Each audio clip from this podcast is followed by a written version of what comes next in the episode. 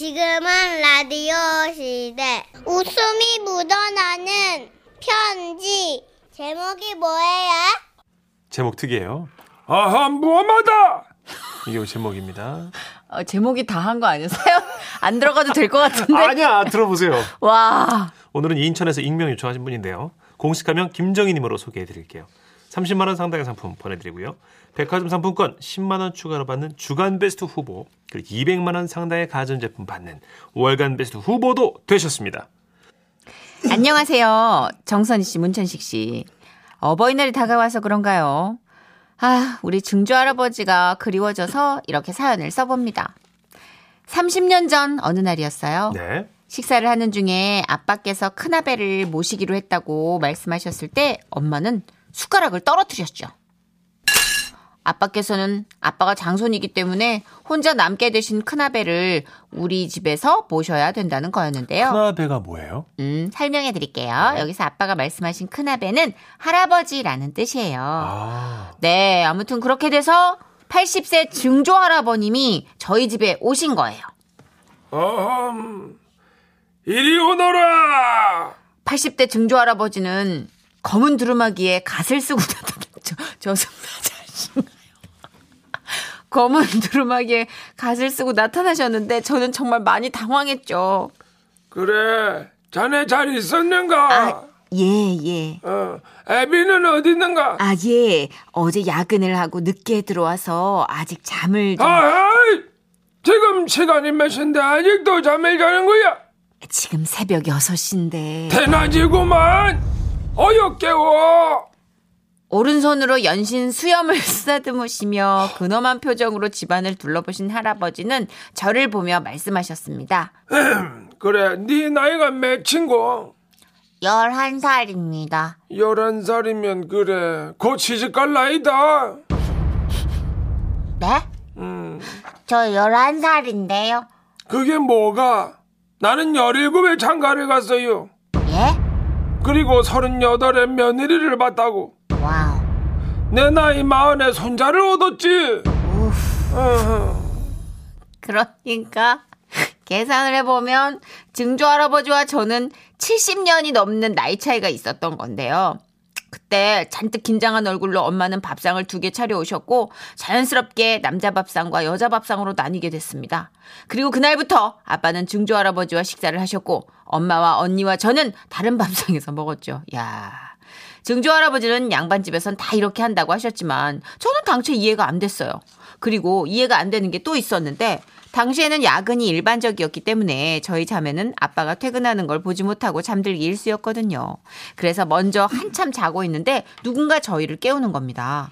아하, 일어나라! 애비가 아직 귀가를 하지 않았는데, 자식들이 잠을 자다니, 고얀 것들, 일어나라고! 아우, 아이고 죄송합니다. 제가 깨울게요. 예. 이런- 얘들아, 일어나. 아, 정이야, 일어나. 나는 말이야, 어릴 때 우리 아버지가 글 공부를 다 마치실 때까지 항시 깨어 있었지. 그때가 몇 시쯤이었는데요? 그때가 이제 해시 정도 되었어요. 네? 그렇게 잠이 들고도 묘시면 일어났어. 웃어. 해시는 뭐고 묘시는 뭔지. 아우, 너무 졸린 저는 그저 중조 할아버지가 야속하기만 했죠. 다행히 다크서클이 생긴 저를 보고 애들은 좀 봐달라고 아빠가 사정하고 부탁하셔서 우리 자매는 아빠를 기다리지 않아도 되게 됐죠. 그런데 그러던 어느 날이었어요. 학교를 마치고 집으로 돌아오는 길에 동네 한 바퀴를 돌고 오시는 충조 할아버지를 만났습니다. 할아버지! 그래 학교 끝나고 오는 게냐? 네. 그런데 그때였어요. 갑자기 소나기가 쏟아지기 시작했죠. 어? 어, 비 온다. 할아버지 비가 많이 와요. 어, 우리 뛰어요. 어허 무엄하다. 네? 피디 양반 음악도 꺼. 어디 음악을 어머, 이게 들리세요? 다 들리지? 아, 왜요, 할아버지? 이놈 양반은 뛰지 않는 법이야. 네? 양반은 말이야. 어떠한 일이 있어도 천천히 걷는 법. 그러면서 증조 할아버지는 어우 빗소리 봐 세상에 평소 때와 다름없이 천천히 걸으셨습니다. 하지만 저는 비를 맞으면 감기 걸린다고 어렸을 때부터 누차 배웠기 때문에 얼른 뛰어가지고 일단 남의 처마 밑에 섰어요. 그때까지는 할아 그때까지도 할아버지는 멀리서 천천히 걸어오고 계시는 거예요. 할아버지 괜찮으세요?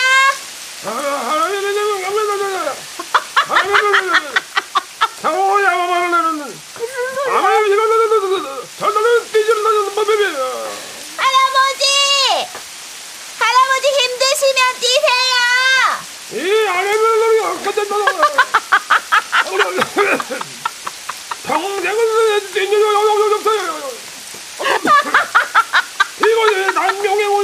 지져주지.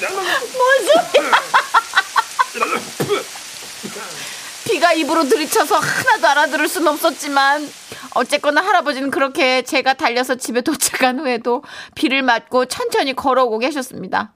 이렇게 지금의 우리와는 하나도 맞지 않는 증조 할아버지를 그래도 엄마는 좋아하셨는데요.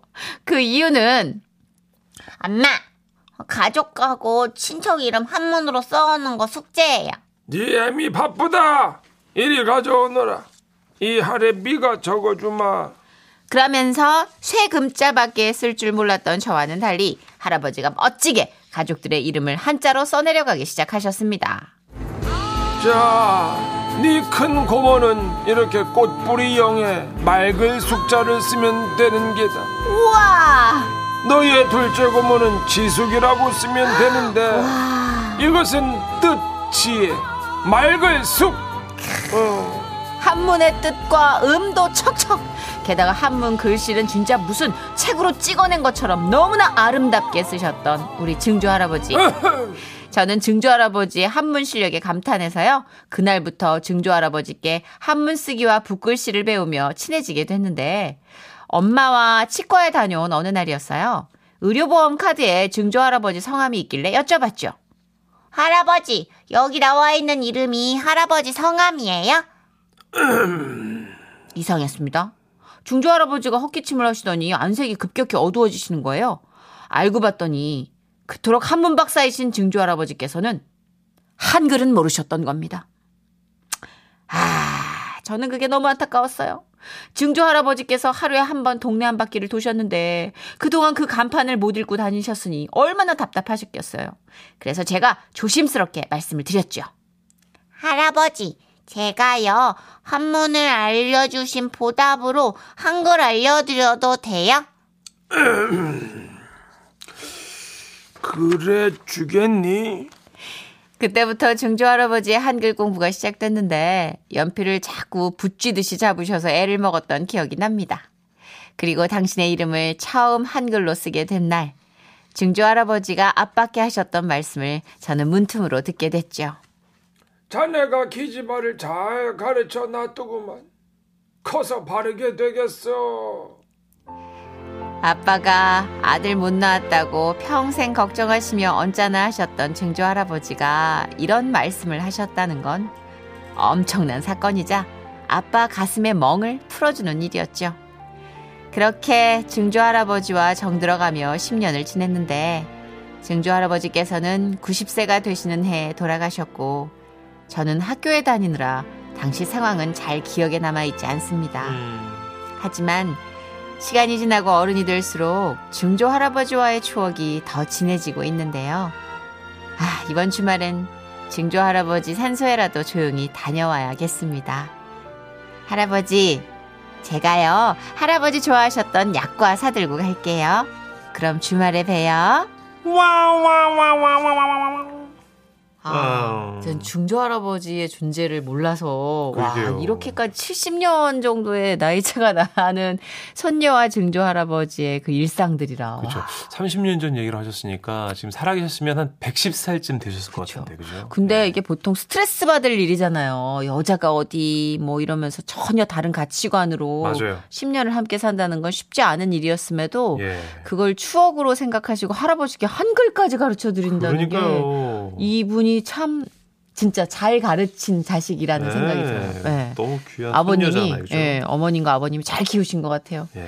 2023님, 저희 시골집 대청마루 중앙에 있는 수염이 긴 증조 할아버지 할머니 사진이 그립습니다. 우와. 그쵸. 아직도 시골에 대청마루 중앙에 네. 옛 어른들, 조상들 사진이 가 쓰고 계신 거 막 이런 거 있는 거 어, 많아요. 그렇구나. 네, TV 보면은 그게 나와 있는 집이 왕왕 있더라고요. 어, 양반 집인가 보다. 네. 그죠? 예. 자, 0127님. 조선시대 라디오 듣는 것 같아요. 그렇죠. 아, 네, 이 와중엔 오- 오늘 진짜, 아, 아, 건졌어요, 하나. 예. 4086님. 크크크크크. 아, 신들린 연기. 아, 눈물 나서 어떻게 크크크크 미치겠어요. 비 맞는 할아버지. 크크크크. 자, 오늘 하나 건졌습니다. 앵콜로 드- 들어보셔야죠. 네. 그러면 그 유교적인 삶이 너무 몸에 배서 뛰지 않는 증조 할아버지의 비 맞는 모습. 감독님 빗소리 좀 부탁드리고요. 예. 누나가 그 사람이 괜찮으세요? 네, 예, 그럼요. 할아버지 괜찮으세요? 아유 하나님을 기다려 못하다 어. 네? 비가 와도 전란나들 뛰지 않는 거예요 양반이 잘 안 들리는데 뛰세요 할아버지. 평생을 뛰어보던 저저 어저저저어요 절대로 청소년 갈아가는 거지 물을 많이 드신 것 같아요. 아니다 배배세는 그만 그만 그만이야 가글을 하시니까. 이 정도면은 진짜 배부르다. 아, 이 정도면 배불러. 비가 많이 오니까. 아, 우리 정말 가끔씩 그리워질 것 같아요. 증조 할아버지의 각을. 그러게요. 생각날 때마다 앵콜 요청할게요. 오늘 날씨가 좀 굳은데 문천식 씨 네. 증조 할아버지 각을 좀 들려주세요. 요 버전 기억해 두셨다가. 알겠습니다. 알- 예. 광고 듣고 올게요. 지금은 라디오 시대 웃음이 묻어나는 편지 행복해서 웃는 게 아니라 웃다 보면 행복해진대요 제목 나는 아이라인 문신 중 서울 도봉구에서 익명을 요청하셔서 지라시 대표 가명 김정희님으로 소개해드립니다. 30만 원 상당의 상품 보내드리고요. 백화점 상품권 10만 원을 추가로 받는 주간 베스트 후보 그리고 200만 원 상당의 가전제품 받는 월간 베스트 후보 되셨습니다. 안녕하세요. 정선희님, 문천식님. 저는 평일 오후 4시 알람까지 맞춰놓고 듣는 열혈 팬입니다. 아우 감사합니다. 웃음 편지를 듣다 보니 저도 문득 떠오르는 일이 있네요. 네. 그러니까 10년 전 화장을 안 하면 외출이 불가능할 정도로 전후가 아주 달랐는데요. 이게 특히 아이라인을 안 하고 나가면 길 가다가 남자친구를 마주쳐도 그냥 휙 지나칠 정도였죠. 예. 근데 마침 친구가 자기 아는 언니가 아이라인 문신 가게를 한다고 소개를 해주더라고요. 지금은 안 되지만 예전에는 왕왕 그렇게 했거든요. 예. 아무튼 당장 예약을 하고 갔죠. 아 편하게 들어오세요. 네 오늘 2시 타임 맞죠? 역시나 이 얼굴 관련 뭐 미용 쪽 일을 하셔 그런지 말할 수 없는 어떤 강한 포스 그런 기운이 쫙 느껴지는 분이었어요. 가게에는 침대 한 개가 겨우 들어가는 작은 평수였는데요. 아 일단 외투 벗고 누워요. 마취크림 바르고 30분 정도 기다려야 되니까. 아, 네. 아, 보니까 아이라인은 처음이시네? 아, 네. 제 이런 거 자체가 처음이에요. 하얀 도화지 같다. 오늘 내 예술혼을 다 불태워 볼게요. 아니 그렇게까지 불태우지 않으셔도 된다고 하고 싶었는데 아우 원장님이 너무 이글이글 막 열정이 방해할 수 없는 분위기였어요.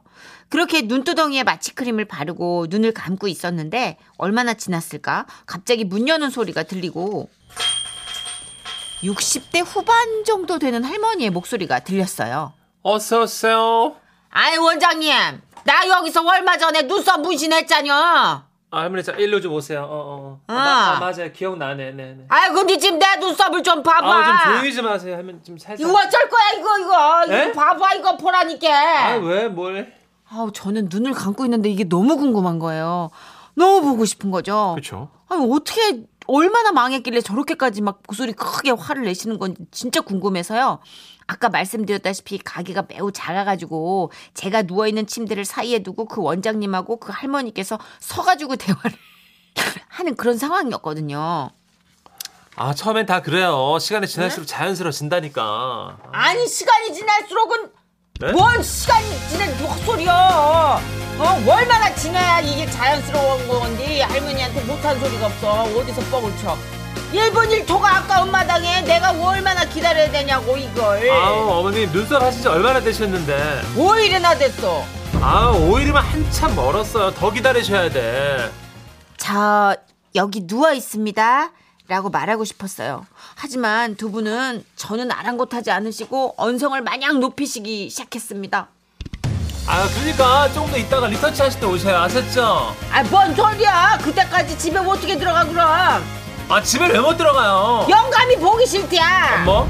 마주 앉아가지고 밥 먹다가 밥 숟가락을 뚝 떨어뜨리더라니까 무섭다고. 아, 그럼 며칠만 따로 드시면 되겠네. 며칠만 참으시면 좋아진다니까요. 아, 그거 안 되지. 도대체 왜? 내가 혼밥 을 못해. 혼자 밥 먹으면 얼마나 서러운 줄 알아. 아, 나 진짜. 저는 여전히 둘 사이에 놓인 침대에 누워가지고 약간 낑긴 느낌? 눈에는 마취크림 올리고 이렇게 누워가지고 아무런 뭐, 뭐, 뭐 움직이지도 못하니까 막 그런 생각이 드는 거예요. 예. 아니 왜 하필 내 시술을 앞둔 이 시점에 원장님을 자극하고 그러실까? 라는 생각을요. 아, 아무튼 저 뭐, 오라고 하신 날짜에 다시 오시고 지금 손님 계시니까 일단 가세요. 음 본인이 봐도 짝짝이 맞는 거지. 봐봐. 아, 사람이 하는 건데 이봐. 완벽할 수가 있겠어? 이거 9시 15분이야 이거 뭐야? 아니야, 그 정도는 아니에요. 이거 9시 언니. 5분인데 9시 5분. 아이고 이거 어떻게 해? 너무 하신다, 진짜. 가게 안이 쇠한 차가운 공기로 변했고 항의를 하러 온 분께서는 며칠 더 지켜보고 오겠다고 하고는 나가셨어요. 원장님이 화가 나셨는지 혼자 쭈글쭈글하더니 나가시더라고요. 저는 그곳에 정막과 함께 혼자 버려지 아니 남게 되었어요. 한참 있다 들어오신 원장님은 손을 씻는 것 같았고 그리고 또 저한테 이렇게 다가와서 말씀하셨습니다. 바로 해드릴게요. 원장님 입에서 담배 냄새가 나더라고요.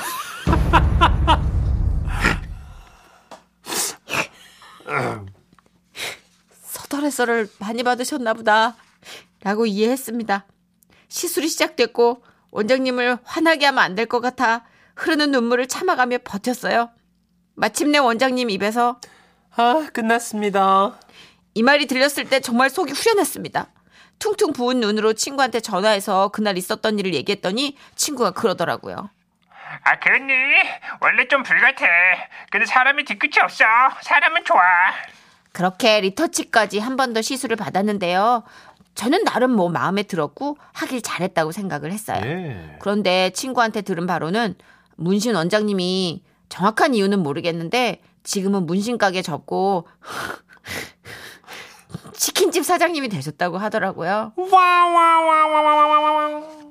어이구요. 아니, 왜 업종을 바꾸셨을까, 그죠? 왜 이렇게 웃기지 이거? 예.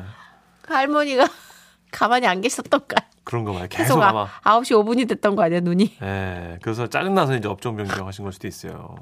아, 어떡해. 아, 너무 웃겨. 6530님. 저희 회사 사모님이 저보고 살짝 말씀하셨어요. 예. 저기, 지각하더라도 출근할 땐 꼭 아이라인 그리는 걸로 하자. 참나.